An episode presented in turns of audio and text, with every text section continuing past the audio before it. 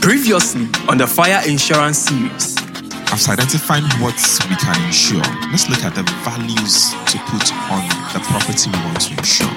What is the requirements, or what is the right thing to do? If you are insuring a property for fire insurance, ask yourself, what will be the value or the amount needed to replace this property? Okay. Should it be lost? Okay. Or damaged?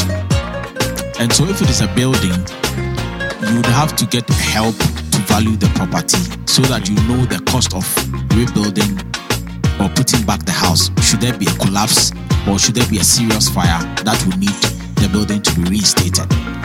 In this episode, Isaac and Solomon continued their conversation on fire insurance. They talked about the important provisions of a fire insurance policy that every policyholder should know. Let's look at what are some of the important provisions of a fire insurance policy that every policyholder should know. Yes, when it comes to insurance policies, a lot of us don't like reading them because we feel they are voluminous. But there are some provisions or conditions that every fire insurance policy owner needs to know. Okay. The first aspect is the condition of material misdescription. Material misdescription. If you misdescribe your property. Okay. Your property is a commercial property. Okay. And then you describe it to the insurance company as a private property. Mm. That is material misdescription. Okay. If there's any loss, insurance company will not pay.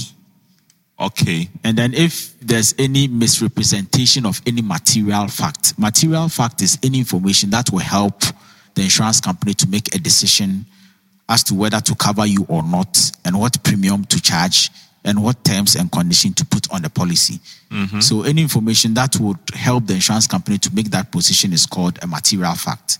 Okay. So if you misrepresent a material fact, an example is that you tell us that your property is a private residence.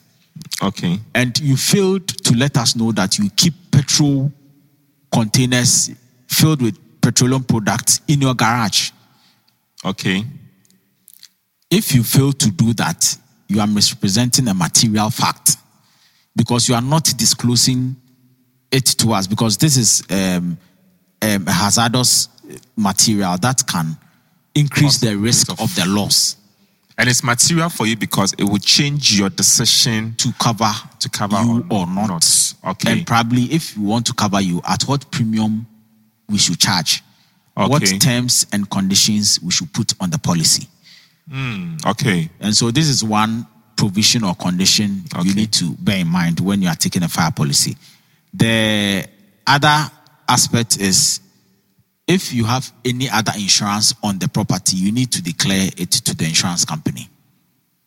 So you can't insure with insurer A and then come to me, insurer B, to insure without telling me. Yes. If you don't tell us and we find out at the time of the loss, it is a condition.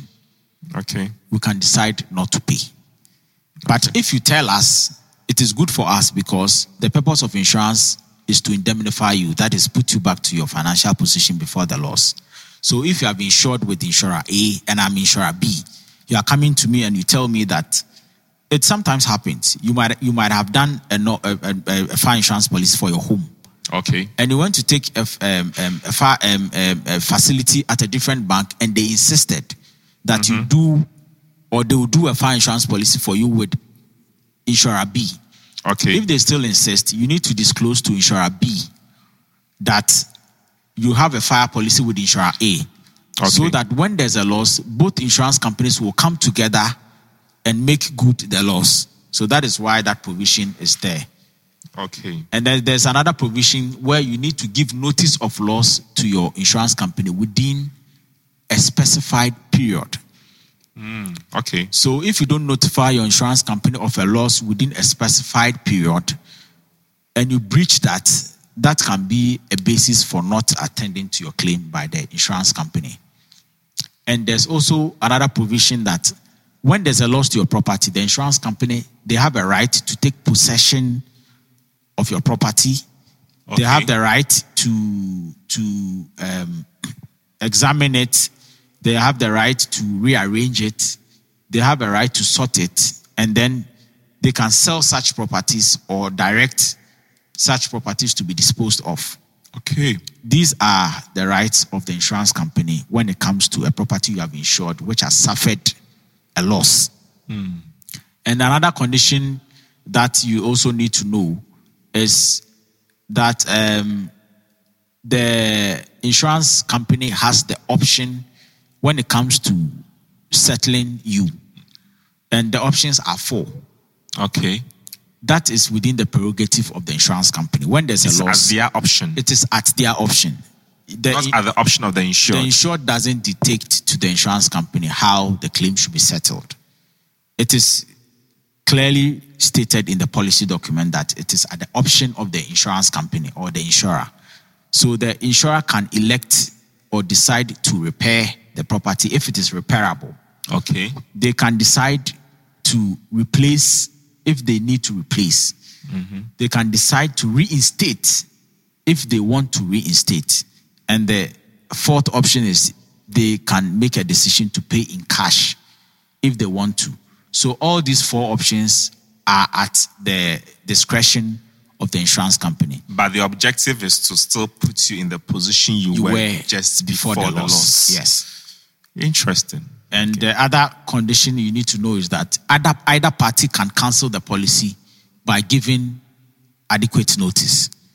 Okay. So the insured or the owner of the policy can write to the insurance company that they want to cancel the policy. They don't want to be on cover again. And the insurance company will then calculate a customary short period rate and refund your premium to you. Alternatively, the insurance company can also write to you to ensure that we are not interested in continuing to cover you again. So they will cancel the policy and refund a pro rata portion of your premium to you. Mm-hmm. And the other thing, provision you need to note is that if you make any claim and it is tainted with fraud, the insurance company would not pay. Mm. So when you are making a claim and you inflate the cost of items unnecessarily, and they find out that the purpose of doing that is to defraud the insurance company, they can, based on that, not to pay the claim at all. Wow. You have a genuine claim, but if you are making the claim and it is tainted with fraud, then you lose or forfeit every benefit under the policy. And there's one last condition. Sure. That when you have an insurance and there's a loss, you should act as if you are not insured. You should take reasonable steps to prevent further loss. Okay. And so, assuming your property has been gutted by fire, the gate was damaged, you have some goods in there that are not destroyed yet. You don't say that because you have a fire insurance policy, probably that covers theft, you've left your property unattended to, for other people to come and loot. You need to immediately secure the place. And so it puts a responsibility on the owner or the insured to take reasonable steps to prevent further loss should a loss happen, and act as if they are not insured.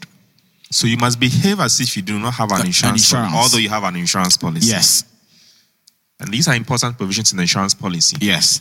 Everything written in the insurance policy. It's written and it's in print, clearly imprinted in the policy document.